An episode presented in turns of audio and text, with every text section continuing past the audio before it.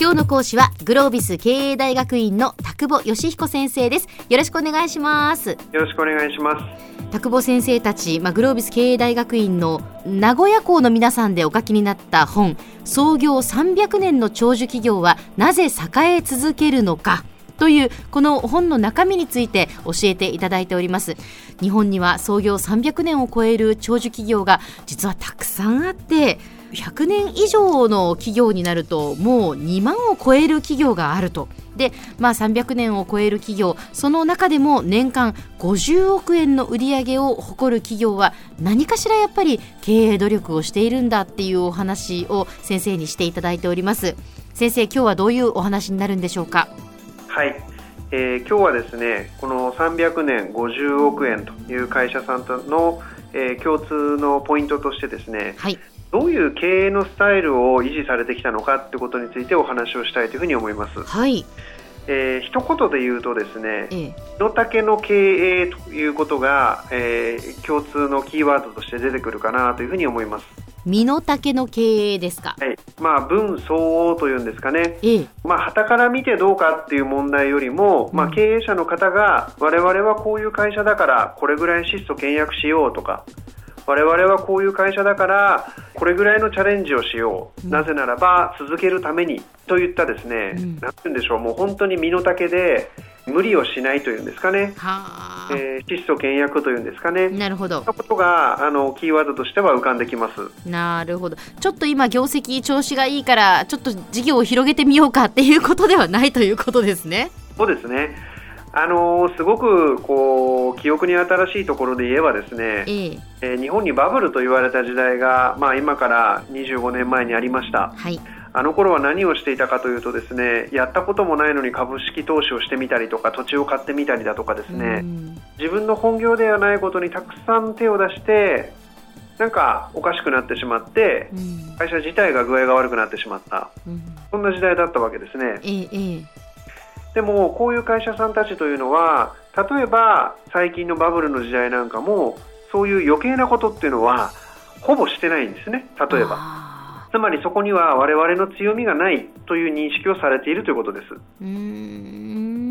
例えばですね昔に、えーと、国がやっていた事業を民間払い下げっていうことが行われた時期があるんですね、はい、これは民間事業者に落としましょうと、ええ、で国がやってて民間事業者に落とすということは確実に、まあ、ニーズがあって確実に儲かるっていうようなそんなビジネスでさえ岡谷幸喜さんという会社なんかは、うん、まあ、それはうちの強みが生かせる領域じゃないからということで、まあ、一切受けないみたいなことが歴史的に行われてきてるわけなんです。あそうなんですか、まあ、いわゆる不利を負わず、前回お話をしたコア能力をベースにした質素倹約そんなスタイルの経営を貫いているということなんですよね。まあ、自分たちのそのものの本質というのは何なのか、企業の本質は何なのかっていうのをきちんと把握しているってことですね。そうですね。もうまさにその通りだと思いますね。あの一方でですね、じゃあこの方々はチャレンジをしないのかっていうとですね、全然そんなことはありません。例えばワンカップ大関ありますね。あんなのを一番最初に作ったのは実は300年企業の月経館さんだったりします。ああそうなんですね。鰹節のフレッシュパックを作ったのも300年企業の人弁さんだったりします。へえなのでいろんなチャレンジはされるんですね。はい。でも大やけどをするようなチャレンジとか、うん、もしくは自分たちの強みが全然活かせないようなまあ、チャレンジというよりはなんか無謀な道に出ていったりは絶対しないということ自分たちができることの中で何かまた新しいものっていうことですね。ですね。でその裏側にある概念は何かというと、やっぱり継続をするということに対する執念なんですよね。だから例えば来年20%ボーンと伸びて再来年はよくわからないっていうことではなく、はい、今年も2%来年も2%再来年も2%ちょっとずつでもいいから伸びていく続いていく、うん、そこがものすごく大事なんですよね。うん。なのでチャレンジはするが致命的なリスクを負うようなことはやらない。そんなスタイルでですねずっと経営をされてこられているのがこの300年企業かなというふうに思います。一方でというかそれを下支えするところでいけばですねやっぱり非常にこう質素倹約なスタイルを貫く会社さんが多いですね。例えばですね大阪の東丸醤油という会社なんかは、はいはい、皆さんがですね東丸醤油円という社内通貨をお持ちだそうです。へ例えば宅房1人会議に呼んでくるとですね例えば1時間時間をブロックするわけですよね、はい、そうすると当然そこには私のお給料だとか何だとかっていうコストが本当は発生してますよね。そうですね。ねでも普通そんなこと全然関係なくいろんな人を会議に呼んできて、うん、あんまりものが決まらないことで時間ばっかり費やしてるみたいなことがありますよね。まあそうですね そうすると東丸醤油園っていうのはどうするかというとですね、うん、房会議に連れてくるためには例えば一東丸醤油園が払わなきゃいけないみたいなことをやるわけです。へ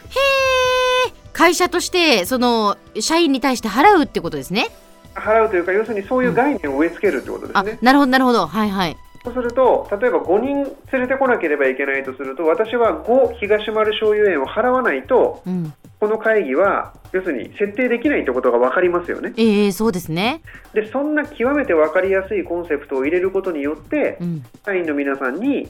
非常にこう高いコスト意識を植え付ける、そんなことを例えばやってたりします。はあ、なるほど。なので、まあ、それは一つの例ですけども、うんうん、上位質素倹約もしくは自分たちが強みにしないところにいきなりこうノリと勢いで出ていかないとか、うん、やるときは大怪我をしない範囲でやるとか、うん、例えばそんなことっていうのを、まあ、是として経営をされているということが、うん、えー、この300年企業のですね皆さんに見られた、えー、比較的大きな特徴の一つかなというふうに思います。うん、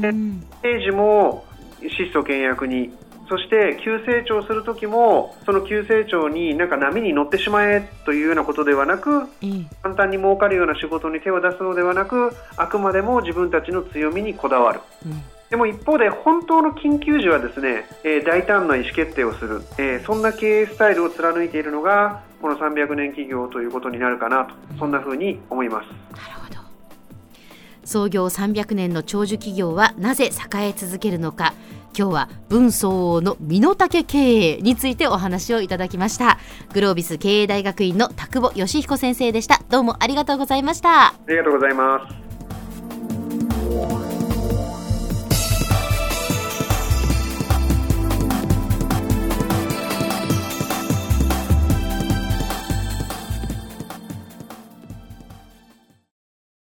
ゾクゾクグイグイメラメラつながる。ゾワゾワ。ハラハラ。メキメキ。つながる。ズキズキ。モワモワホカホカつながる。キリキリ。ザワザワキュンキュン。ガンガン。ワクワク。ウズウズドキドキ。ルンルン。バクバク。九州人のいろんな気持ちつなげます。九州から輝こう。キラキラつながる。 QTnet